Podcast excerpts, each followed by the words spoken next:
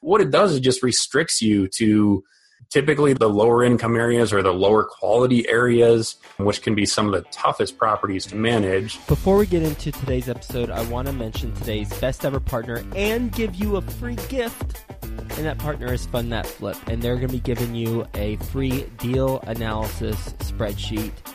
You know who Fund That Flip is, don't you? Because you're a loyal best ever listener. They've been a sponsor on the show. Matt Rodak, the founder of Fund That Flip, has been on the podcast multiple times given us his insight on the online lending process. Fund That Flip provides fast, reliable funding for your house flip projects. They're an online platform, makes the application process entirely easy, and they've got a whole bunch of experts on their team who can help you get funding in 24 hours and close within as few as seven days. And all of you best ever listeners, you're getting a free spreadsheet to help you analyze your projects. Go to fundthatflip.com forward slash best ever.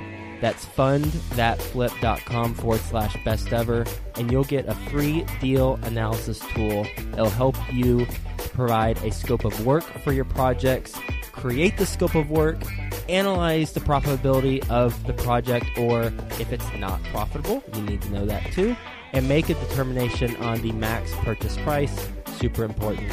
You can print out all the detailed reports and that will help you get your deals funded faster. Go to fundthatflip.com forward slash best ever. Get that free analysis tool, fundthatflip.com forward slash best ever. Best ever listeners, welcome to the best real estate investing advice ever show. I'm Joe Fairless. This is the world's longest running daily real estate podcast. We only get into the best advice ever. We don't get into any fluffy stuff. With us today, we've got the president of the Chicago Area Real Estate Investors Association. He's a buy and hold investor with over a decade of experience in residential properties. How you doing, Ben Walhood? Doing great, Joe. Thanks for having me.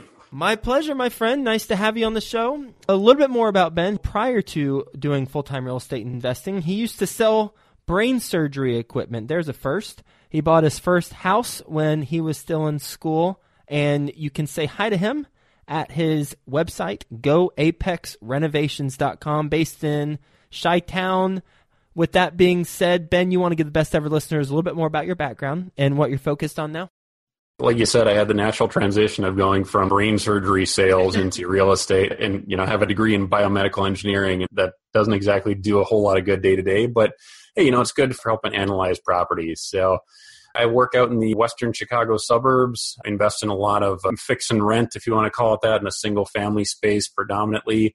We do some condos, some multifamily, but kind of our niche is to fix up single family homes in working class areas. And for our market, that's in the 150 to 250 thousand dollar price range when we're all done. And we're just continuing to grow the portfolio, uh, occasionally selling a flip here and there, but uh, really focus on trying to build a, a solid rental portfolio. I think that would be the ideal scenario where most of the properties we buy we fix up and then we rent out and we hold long term. The reason why most people don't do that is because they don't have the capital to continue to fix up and buy and hold unless they're doing refinances and they're getting a chunk of change through that refinance. They continue to buy and fix up and refinance and hold. Is that your approach for getting the additional capital to continue? You got it exactly. Our goal is always once we fix it up, rented it out, stabilize the property. When we go to refi it, our aim is always to get 100% of our money back into our pocket or into our lender's pocket if we do hard money or private money. So we're essentially made whole, but now more or less for free, we've added another cash flowing, appreciating asset into the mix. Who do you use from a lending standpoint? We've done a variety of options. The bulk of what we've used in the last few years has been a crowdfunding platform. In particular, we used RealtyShares, but I know there's a lot of them out there that they're starting to do similar things where they'll work in that single family space or that relatively small deal category, right? It, used to be when the platforms were new and crowdfunding was a hot buzzword a few years ago, they just wanted the million dollar commercial deals. Whereas now I'm seeing a lot more platforms come into the mix wanting to do a hundred thousand dollar deal where they can spread it out to people across the country and all around the world. Mm. Walk us through how that works when you have a deal and what you have to submit and have to pay and ultimately what you receive. From the borrower perspective, it's actually really similar to if anybody has ever done a hard money loan where you're going to bring the deal to your lender and say, hey, here's the property, here's the condition it's in, here's my scope of work, my estimated budget, obviously your purchase price, and then what your ARV, your after repaired value is going to be. And they do their own diligence on it and say, okay, you know, based on these numbers, we can lend you X. Typically, it's 65 to maybe as high as 80% of the purchase price. And then a lot of them will also lend you the money to do the rehab. So from that perspective, it's virtually identical to just any other hard money lender. Really, the difference is that on the back end, instead of one person or a small group of people putting their money together and, and running this hard money company, instead, the crowdfunding platform is bringing in as little as a thousand dollars from each participant, where people, again, from all over the country or all over the world, can throw in a little bit of money and you know collectively or through a crowd they get all of it together. So if you've got a hundred thousand dollar project you might literally have a hundred people lending money on that deal and what type of returns are you getting on a project like that like if you want to use a specific example even better so as far as the terms that you're going to get, I mean, again, similar to hard money, you're looking at double digit interest rates. So probably 10 to 12% interest and a point or two. And we're normally aiming for a 25 to 30% profit margin on the back end. So if you want to look at it that way, we're probably taking around half of the gross profit on a deal. So again, using an example, something where we buy it for say $70,000, we put 50 into it and we either sell it or refi it at a value of 175 so in that case we had a, a 120 into it there's a $55000 gross spread we can expect to put probably ten to twenty thousand dollars of that as interest and points to the lender. Yeah, I never thought of this until now, and I'm I'm glad I thought of it with you, knowing that you've got a big brain based on your degree. So if you're buying a value add deal and you're fixing it up, then you get the appraisal. It's much more than what you paid for and you put into it. Then you get all your money back out. And you can continue to do that until you do a bad deal. And when the bad deal happens, then the music stops. And then all of a sudden, you're not able to continue your business model. Have you come across that yet? I wish I could say no, but the reality is if you do enough deals, eventually you're going to do a bad one. So the upshot though is really in that play where you're doing a fix and fix rent and refi, if you want to call it that.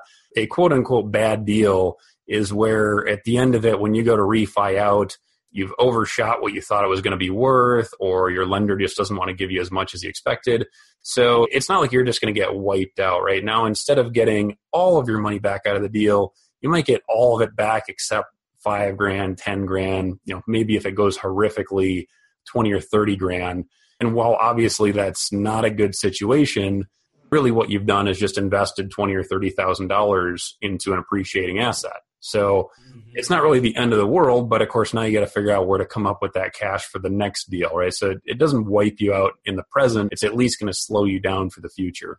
Unless the deal went horrifically wrong and you lost it for some reason, but we won't go there. We'll keep the vibes positive. So, in that scenario, because it sounds like it happened or something like that happened to you, how did you come up with the cash for the next one? Well, fortunately, I've also worked with equity investors over the years, people that see what I'm doing and like the idea of building a rental portfolio and having that passive income. So I've worked with a handful of them over the years where I might trade some of my equity because at the end of the perfect deal, it's all equity, right? I've, I financed all of my money or, or all of my private lenders' money back out of it. So all I have in the deal is equity or sweat equity. And I've taken that to some equity investors where, sorry to overuse the word equity here, but uh, they're buying out my sweat equity with cash. Mm-hmm. So that's a way that I can generate short term income just for literally food on the table sort of thing. And that way they can buy into an asset with a little more leverage and it's already performing. So if you're looking at it from that perspective, if you want to go on to the next deal after you've had one that doesn't go perfectly, you just need more equity investments uh, or, or more outside investors. Okay, and you bring them into that deal or existing deals, and you own less of those particular deals in exchange for cash? Exactly. How do you value what that portion of their equity is? Well, in a sense, if you got it appraised when you did the refi, so you already know what your ARV is, you've got something from an appraiser saying this is what it's worth. So if you've got that $175,000 valuation today and you've got the $120,000 mortgage on it, well, then by just about anybody's definition, there's $55,000 worth of equity there. Mm-hmm. But I know some friends of mine who would be inclined to jump in on that they would want not a one to one ratio, but rather they'd want more equity than the dollars equate to because there's more risk or they are just capitalizing on a opportunity where you need money not to put it like they're sharks but that just tends to be what I've come across generally speaking. So is it a one to one ratio or do you give them more equity in exchange for the cash value?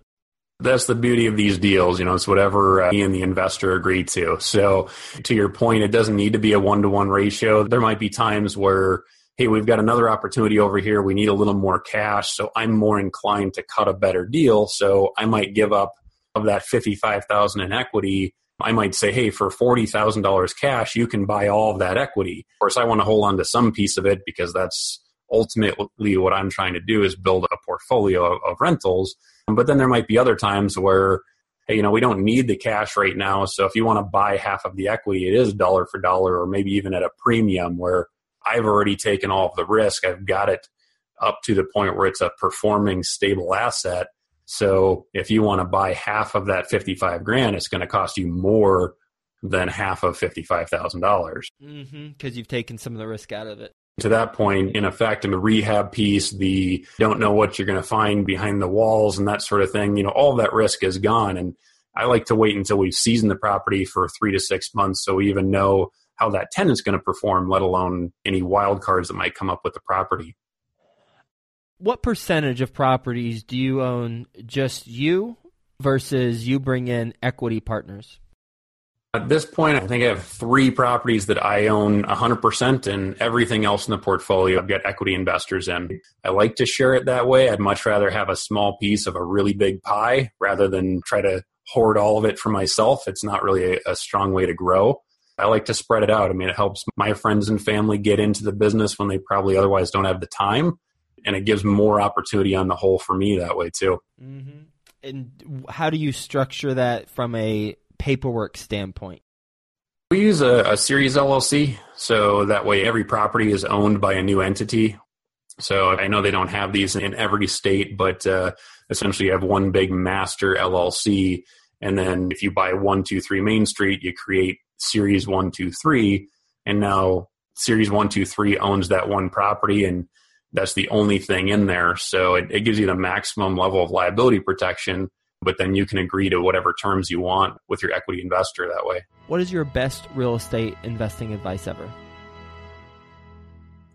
I would say uh, don't restrict yourself to buying only the properties that your bank account says you can afford. I see a lot of new investors do this where maybe they've saved up, say, $20,000. So they're either looking in around here, you're pretty much in the slums to try and buy any property for that amount of cash. But even if you're working with a lender and trying to buy, let's say, $100,000 worth of property for your $20,000 down payment, what it does is just restricts you to typically the lower income areas or the lower quality areas, which can be some of the toughest properties to manage.